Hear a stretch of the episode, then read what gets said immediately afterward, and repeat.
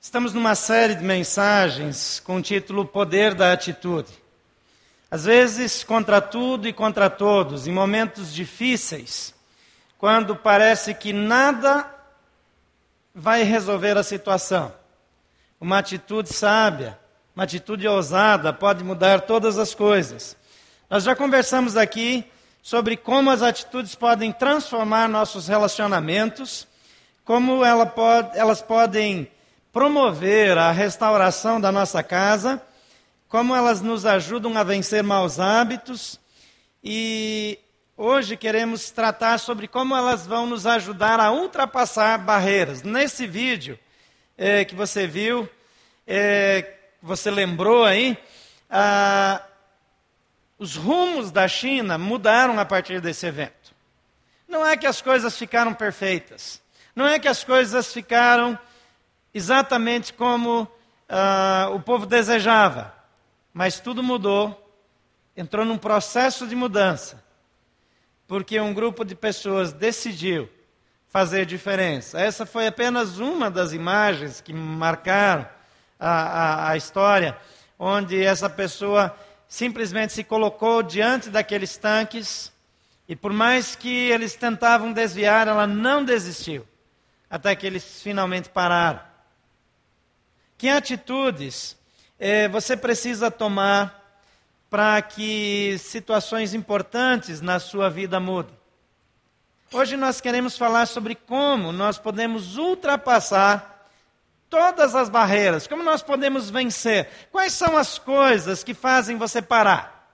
Quais são as coisas que fazem com que você é, tenha a sua velocidade reduzida? O que é que impede você é, de prosseguir vencendo. Quando nós estamos pensando sobre atitudes, nós percebemos que há algumas barreiras que nos impedem de tomar as atitudes certas. Algumas pessoas perderam coisas importantes por falta de atitude. Alguns perderam um casamento, outros perderam os filhos, alguns perderam o emprego, ou não conseguiram emprego. Alguns perderam o seu ano de estudos, outros perderam o curso todo. Quais são as barreiras que poderiam mudar se você tivesse atitudes diferentes?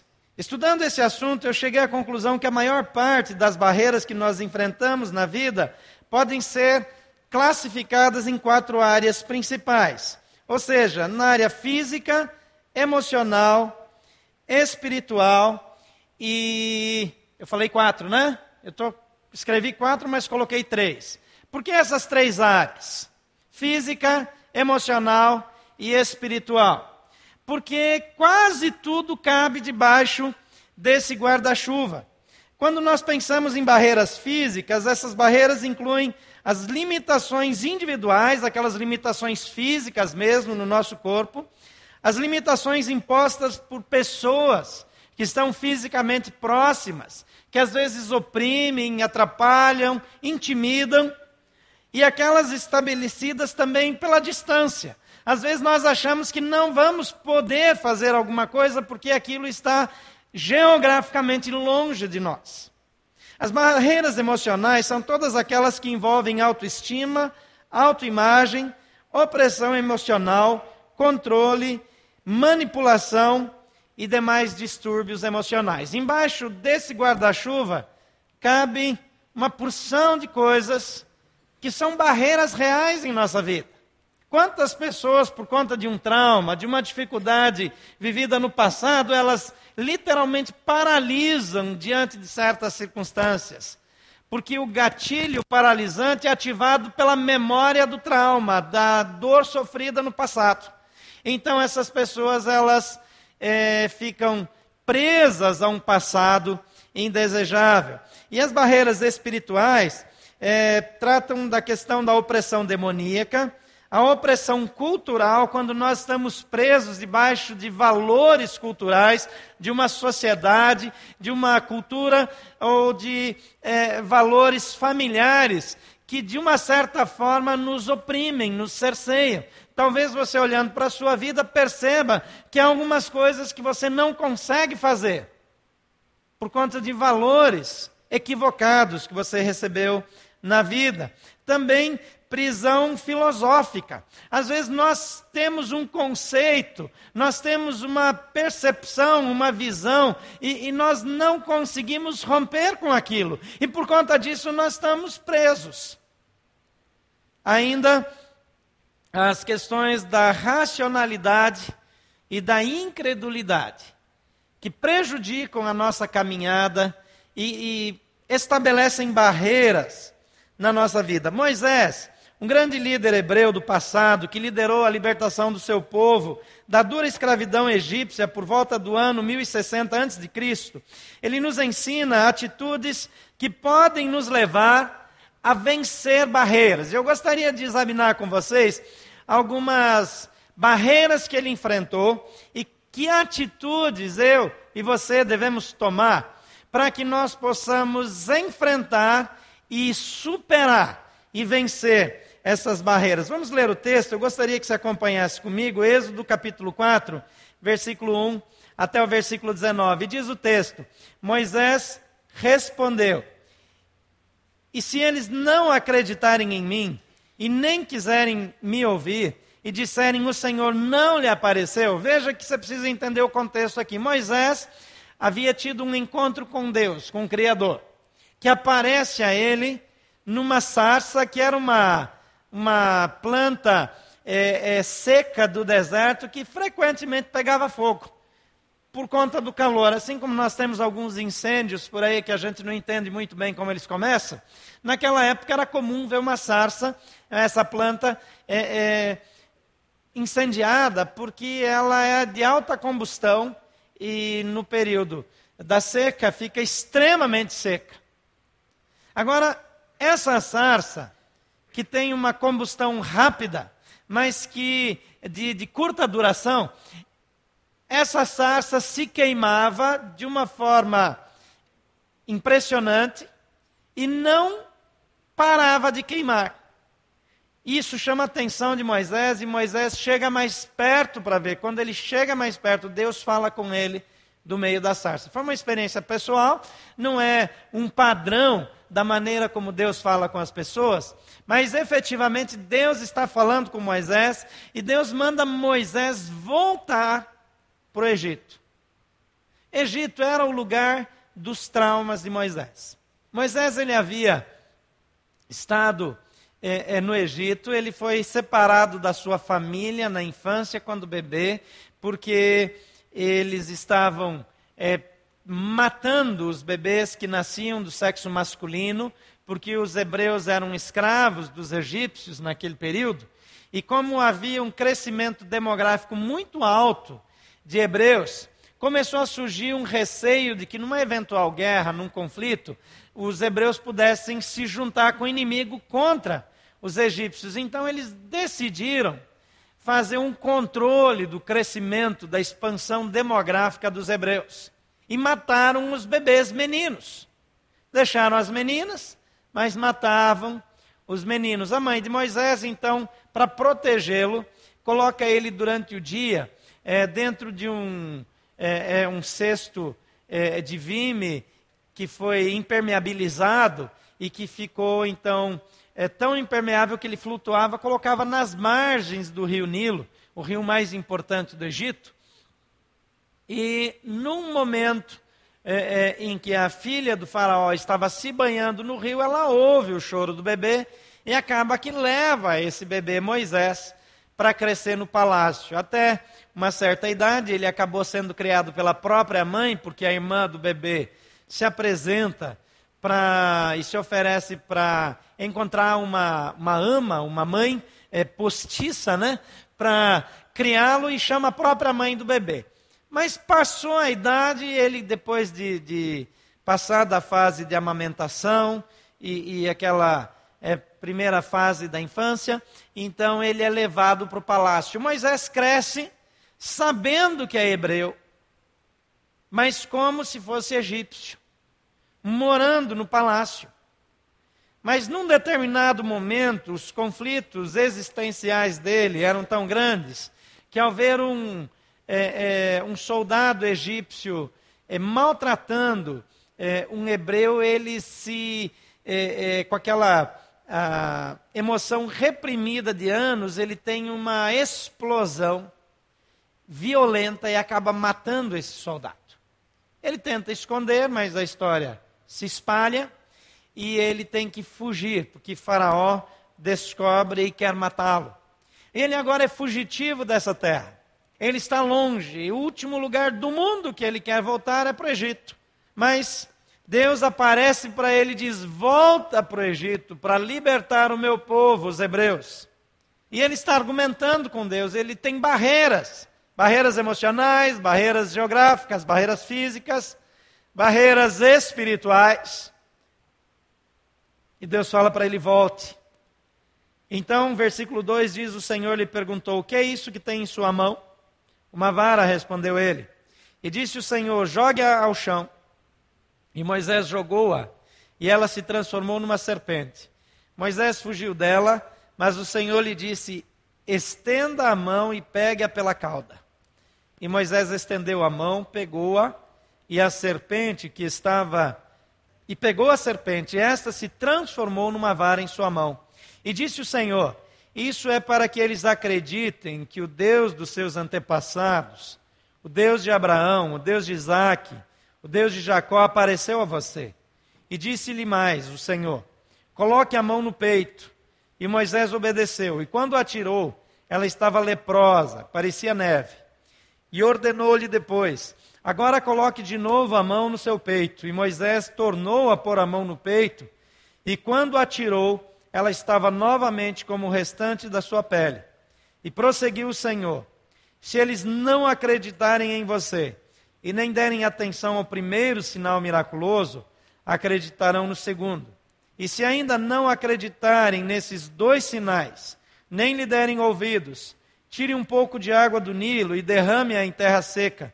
E quando você derramar essa água em terra seca, ela se transformará em sangue. E disse, porém, Moisés ao Senhor: Ó Senhor, nunca tive facilidade para falar, nem no passado, nem agora que falaste ao teu servo. Não consigo falar bem. Havia aqui uma limitação física, ele tinha problemas. A Bíblia fala que ele tinha a língua presa, mas não sei se era presa é, é, porque ela não havia sido, é porque ela cresceu presa ou porque ele tinha realmente algum é, é problema de comunicação mais grave. Mas o texto continua dizendo: Disse-lhe o Senhor: Quem deu a boca ao homem? Quem fez surdo ou mudo? Quem lhe concede vista ou o torna cego? Não sou eu o Senhor? Agora, pois vá, eu estarei com você, ensinando-lhe o que, o que dizer. E respondeu-lhe, porém, Moisés: Ah, Senhor, peço-te que envies outra pessoa. Então o Senhor cirou com Moisés e lhe disse: você não tem o seu irmão Arão, o levita? Eu sei que ele fala bem. Ele já está vindo ao seu encontro e será e se alegrará ao vê-lo. Você falará com ele e ele lhe dirá o que deve dizer. O texto continua. E Moisés está aqui ainda tentando argumentar, mas finalmente Deus diz: vá e volte ao Egito. Quais são os desafios? os alvos? Quais são as coisas que você faria ou já teria feito se não tivessem algumas barreiras na sua vida? Que coisas você estaria fazendo hoje? Em que você estaria trabalhando? Algumas pessoas aqui não gostam do que fazem, mas não se lançam é, numa tentativa nova, numa área diferente, por causa da segurança talvez de um emprego que lhe dê alguma estabilidade. Algumas pessoas aqui tiveram um chamado ministerial, foram desafiadas por Deus para largar tudo e seguir a Deus por qualquer lugar, mas se apegam a alguma segurança humana que nem se compara com a segurança que Deus dá. Uma tolice, uma atitude que traz infelicidade. Mas mesmo assim, as barreiras impedem esse rompimento. Algumas pessoas queriam fazer outra faculdade, mas escolheram uma faculdade é, porque ia servir de atalho para algumas determinadas conquistas e deixaram ah, o seu curso ideal para mais tarde. E talvez até hoje não voltaram. Moisés, ele precisa ultrapassar determinadas barreiras. Ele tem um casamento, ele casou com um homem que era sacerdote de Midian. Ah, sim, ele casou com a filha desse homem, né? Ainda bem. É, mas ele, esse homem, ele era uma autoridade. E Moisés chegou ali é, é, com todas as dificuldades do mundo e foi acolhido. Agora ele precisa dizer para o sogro que ele vai voltar para o Egito. Esse homem tem uma religião diferente, tem um tipo de culto diferente, tem um tipo de adoração diferente. E ele tem que dizer: Eu sirvo um Deus diferente do seu e eu vou atrás dele. Algumas coisas que talvez não fizessem sentido para aquele homem, para aquela família que o havia acolhido. E eu gostaria de mencionar então algumas barreiras que ele precisou ultrapassar e logo depois algumas atitudes esperadas de mim e de você, para que nós possamos ultrapassar o mesmo tipo de barreira. Em primeiro lugar, ele precisa enfrentar a barreira do seu histórico de vida. No versículo 10 do capítulo 3, Deus diz: Vá, pois agora eu o envio a Faraó para tirar do Egito o meu povo os israelitas.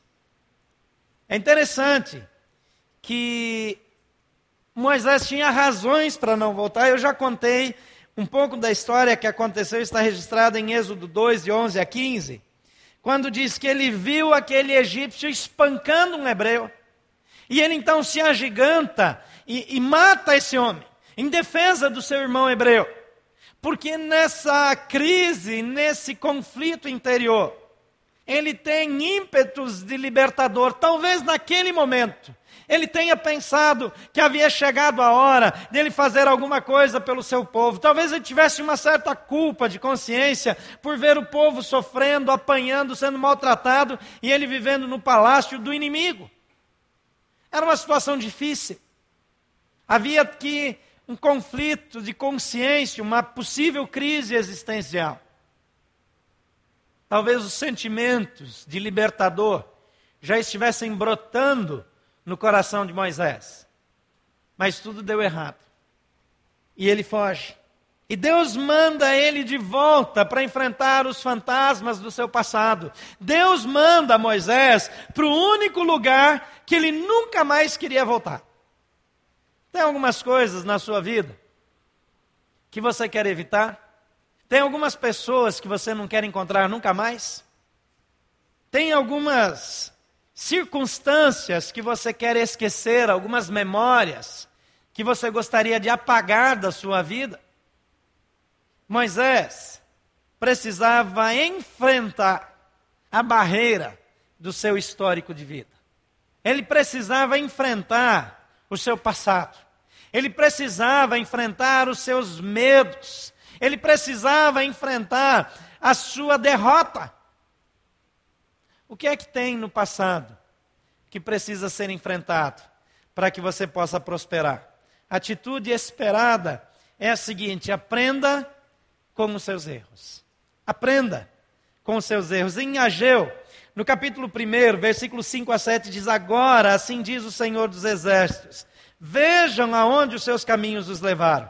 Vocês têm plantado muito e colhido pouco. Vocês comem, mas não se fartam. Bebem, mas não se satisfazem. Vestem-se, mas não se aquecem. Aquele que recebe salário, recebe-o para colocá-lo numa bolsa furada. Assim diz o Senhor dos Exércitos: Vejam aonde os seus caminhos os levaram. Você tem aprendido com as falhas do passado? Porque se nós não analisamos o nosso histórico, se nós simplesmente fugimos dele, isso não muda nada. No futuro nós vamos ter outros problemas. Aquele que não aprende com os seus erros volta a cometer os mesmos erros. Moisés passou anos reprimindo a sua emoção, reprimindo o seu sentimento de hebreu, reprimindo o seu amor pelo povo. Um dia ele explode. Quantas pessoas que deixam de comunicar claramente seus sentimentos vez por outra, tem grandes e graves explosões de ira. Quantas pessoas se tornam violentas? Quantos assassinatos aconteceram por causa de um descontrole emocional? Você já errou? Com certeza. Você cometeu falhas que não gostaria nem de lembrar? Certamente que sim. Aprenda com essas falhas. O problema não é errar. O problema é não aprender com os erros. Moisés ele precisava enfrentar um histórico de falhas, de tentativas equivocadas, de fuga. Mas Deus quer lhe ensinar a enfrentar o passado do qual ele fugiu. Quais são as questões que você precisa enfrentar? Segunda barreira que Moisés precisou enfrentar é a barreira do paradigma. Em Êxodo 3:11, Moisés, porém, respondeu a Deus: "Quem sou eu para apresentar-me a Faraó e tirar os israelitas do Egito?" Veja bem, Moisés fora criado em um palácio, mas ele era filho de escravos. E e se tornara fugitivo de Faraó. A mentalidade de Moisés continuava a mentalidade escrava. O paradigma era que povo hebreu é escravo de egípcio. E acabou. Esse era o paradigma. Eu sou escravo e vou continuar assim. Eu estou fora, eles estão lá, eu fugi, mas eles são escravos. Quem sou eu para mudar uma realidade dessas? A Bíblia chama de sofisma, um tipo de conceito, que é uma mentira na qual eu passo a acreditar.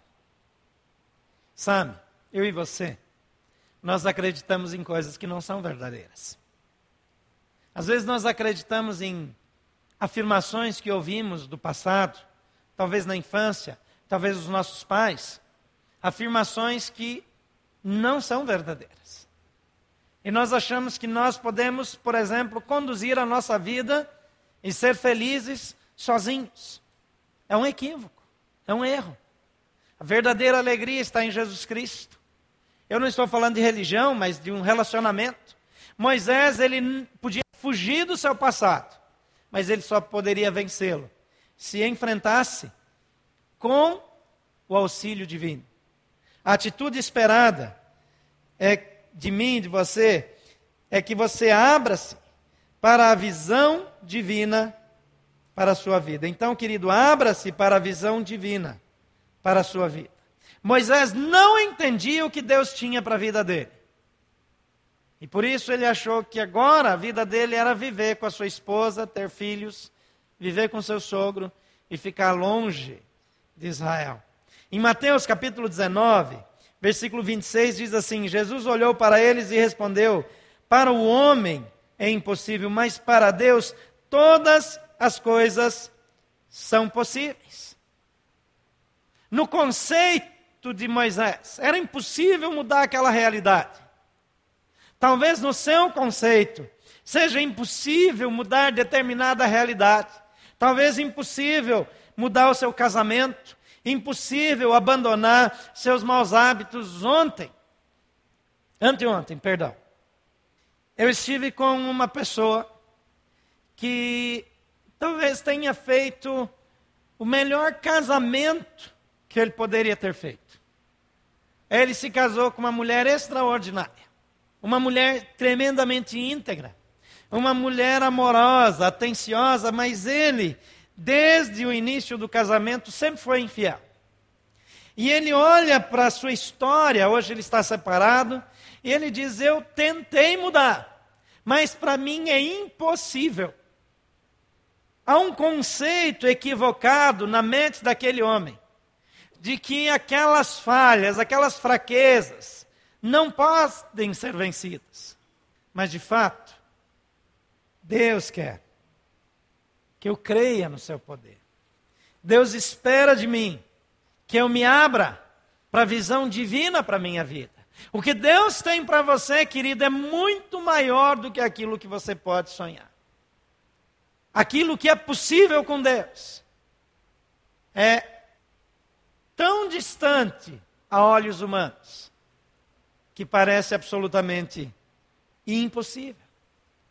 Mas Deus quer te dar condições de vencer. Terceira barreira que eu vejo que Moisés precisou enfrentar é a barreira da autoestima. Preencha aí no seu esboço. Em Êxodo 4, versículo 1, Moisés respondeu: E se eles não acreditarem em mim, e nem quiserem me ouvir, e disserem: O Senhor não lhe apareceu, você já teve a sensação de que você não dá conta? Que você não consegue? Que não é capaz? Que não vão acreditar em você?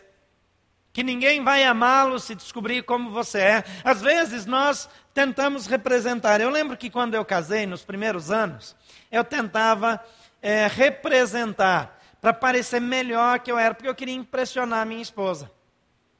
Eu já falei aqui para você, já confessei isso, que eu fingia que era melhor e eu acho que ela fingia que acreditava. Tentar parecer o que nós não somos nunca é a solução. A Bíblia diz que nós somos pessoas criadas para a glória de Deus. E que Deus colocou potencial em nós. Mas às vezes nós não acreditamos em nós mesmos. E a atitude que nós precisamos tomar aqui, a atitude que você precisa tomar. Anote aí no seu esboço: reconheça o seu valor. Veja o que Isaías 41, versículo 9b e versículo 10 diz. Deus falando sobre o seu escolhido. Ele diz: Você é meu servo, eu o escolhi, não o rejeitei. Por isso não tema, pois estou com você. Não tenha medo Pois eu sou o seu Deus, eu o fortalecerei e o ajudarei e o segurarei com a minha mão direita vitoriosa. Deus está dizendo que você tem valor. Deus está dizendo que você é importante. Se para você parece que ninguém lhe valoriza, saiba que o Criador, Ele ama você. A Bíblia diz que ele planejou você. O salmista diz que Deus acompanhou o seu desenvolvimento enquanto ele era uma substância sem forma. Quando o feto ainda não era nem bem um feto. Quando era só uma substância que começava a, a, a formar uma bolinha. É dizer, eu observei. Porque Deus olha para você e diz: você é importante. Você tem noção do seu valor? A Bíblia diz que uma vida, uma alma, vale mais, em termos materiais, do que o mundo inteiro, do que toda a terra, toda a riqueza, todas as coisas. Uma só pessoa. Então creia que você é importante, reconheça o seu valor. A quarta barreira, antes ainda Efésios capítulo 1, versículo 4 diz: "Porque Deus nos escolheu nele antes da criação do mundo, para sermos santos e irrepreensíveis diante dele em amor". Diga assim: Deus me escolheu. Mais uma vez, Deus me escolheu. Sabe, às vezes nós achamos que nós somos um acidente. Que o pai bebeu demais e abusou da esposa como aconteceu com tantas crianças que nasceram. Que a mãe era meio descabeçada e teve um filho com um namorado que nunca mais viu na vida. Você não é fruto do acaso. Deus escolheu você. Você nasceu porque Deus quis que você nascesse. A outra barreira enfrentada por Moisés foi a barreira da autoimagem. Primeiro, da autoestima do que tinha a ver com seu valor, agora com a maneira como ele se via. Versículo 10 diz: é, Disse, porém, Moisés é, ao Senhor: Ó oh, Senhor, nunca tive facilidade para falar, nem no passado, nem agora que falasse a teu servo. Não consigo falar bem. Na verdade, Moisés está aqui usando argumentos para não enfrentar os seus medos. Mas ele começa a supervalorizar as suas dificuldades, as suas deficiências. Ninguém é bom em todas as coisas, mas todos são ótimos em alguma coisa, são excelentes em alguma área. Mas nós achamos que aquilo que a outra pessoa é excelente é que vale, e aquilo que eu sou excelente não vale. Então nós temos a tendência de depreciar aquilo que nós recebemos. Você é amado, mas você tem valor. Você não é amado porque Deus tem pena de você. Você é amado porque você é importante, porque você é significativo. Você é amado por Deus porque você tem um grande potencial. E a atitude esperada é essa: acredite no seu potencial. O apóstolo Paulo ele diz: Eu posso todas as coisas em Cristo que me fortalece. Vamos dizer isso juntos? Posso todas as coisas em Cristo que me fortalece. Às vezes eu decido que eu não sou capaz. Do que é que você desistiu? Porque não acreditou no seu potencial. Às vezes a criança vai para a escola e, infelizmente, o nosso sistema de ensino é um sistema ainda opressor. É um ensino diretivo, onde a criança, a escola de hoje, regra geral, não é verdade para todas as escolas, naturalmente, ela não forma pensadores, ela forma repetidores. Então, aquele que consegue repetir melhor o conteúdo passa no vestibular. Aquele que repete melhor o conteúdo passa no concurso. Porque a nossa, o nosso sistema, ele não é um sistema para formar pensadores. Ele é um sistema para formar repetidores. Infelizmente, mas nós temos, de fato, um grande potencial. A criança que vai para a escola, que quer fazer perguntas, o professor manda ele ficar em silêncio, muitas vezes porque está falando na hora errada. O tal do Joãozinho, né? Que sempre fala o que não deve. Depois de algum tempo, na escola, a criança já aprendeu que ela tem que colocar a resposta na prova que o professor quer. Ela precisa concordar com o pensamento do professor para tirar uma boa nota. É preciso fazer a pergunta certa. Não é qualquer pergunta. E a criatividade começa a ser tolhida. Em regra geral, né? Não quero começar uma guerra com o pessoal do sindicato aí. Mas nós precisamos acreditar que nós somos capazes, essa é a atitude esperada. Acredite no seu potencial. João 14, 12 diz: Digo-lhes a verdade, aquele que crê em mim, Jesus está falando isso, fará as obras que tenho realizado e fará coisas ainda maiores do que estas, porque estou indo para o Pai. Veja que Jesus dividiu a história. Veja que a vida dele marcou a existência de toda a humanidade, até daqueles que não creem nele. Até os ateus gostam dos feriados de Natal, de Páscoa. Eu conheci um amigo militar, um, conheci um militar, não foi exatamente meu amigo, mas serviu na cidade onde eu morava, que ele, é, de convicção, ele era espírita, mas ele tinha uma descendência por parte de mãe judia. Então ele usava a sua descendência judia para reivindicar os feriados judaicos no exército para ficar dispensado. Então ele usava os os feriados judaicos, os feriados cristãos, mas ele era espírita. É interessante que às vezes é, nós não reconhecemos o nosso potencial, mas Jesus ele diz aqui: fará as obras, as mesmas obras que eu faço, terá o mesmo tipo de impacto, terá o mesmo tipo de vida.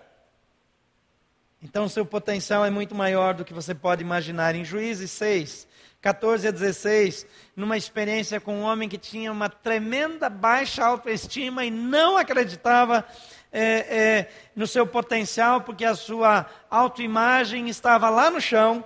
O Senhor se voltou para ele e disse: Com a força que você tem, vai libertar Israel da mão de Midian. Não sou eu quem o está enviando? E aí Gideão responde: Ah, Senhor Respondeu Gideão: Como posso libertar Israel? Meu clã é o menos importante de Manassés, eu sou o menor da minha família. Quer dizer, a minha tribo, meu clã, é o menor da tribo. A minha tribo não é tribo, é meia tribo. Não é nem tribo, é meia. E a minha, o meu clã é o menor dessa meia tribo. E eu sou o menor da minha família.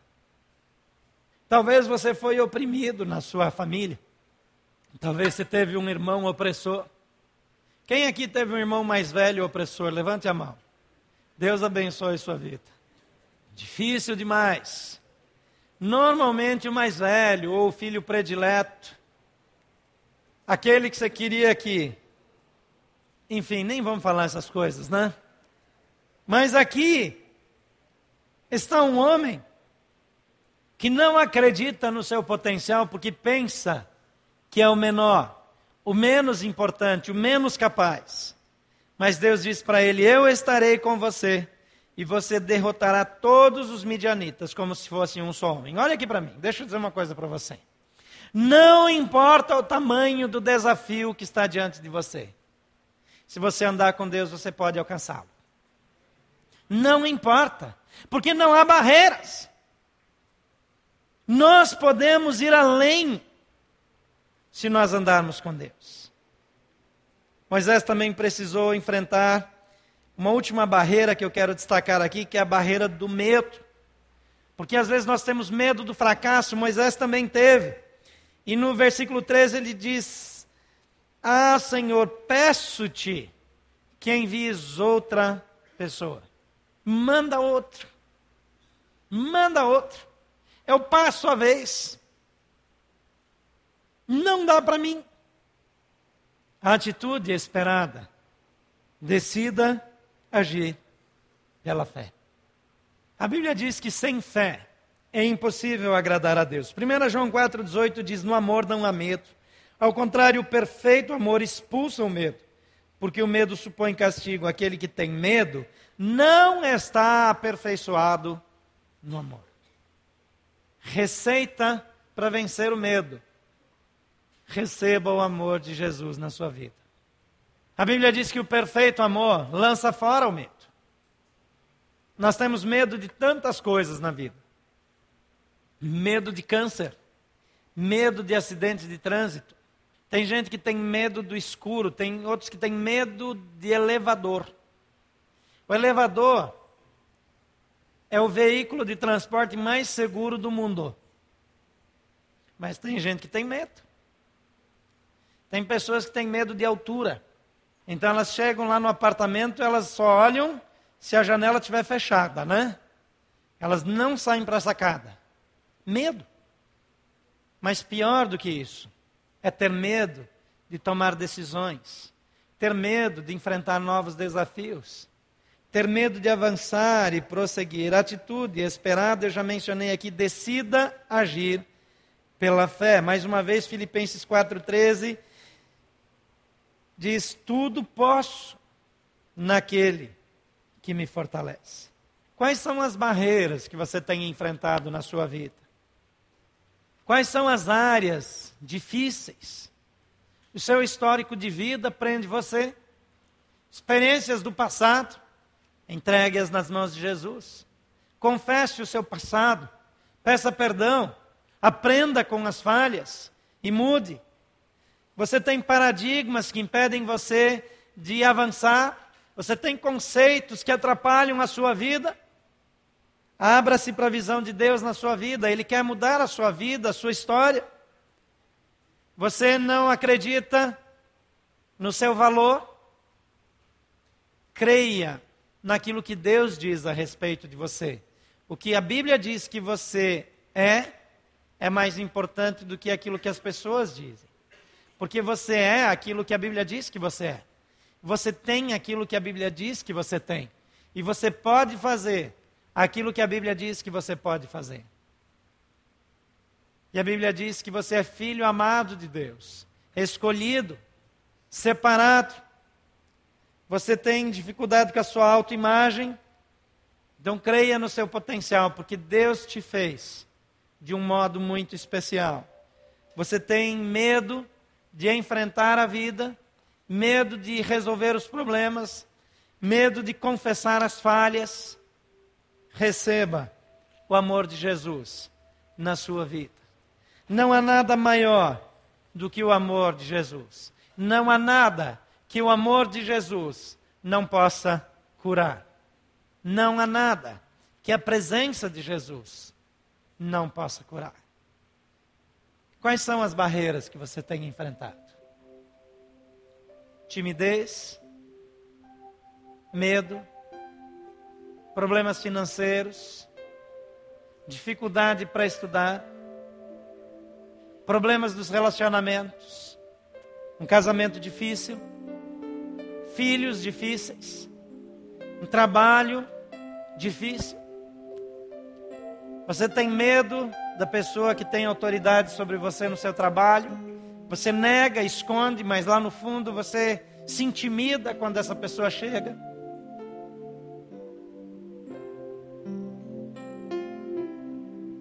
Abra o seu coração para Jesus.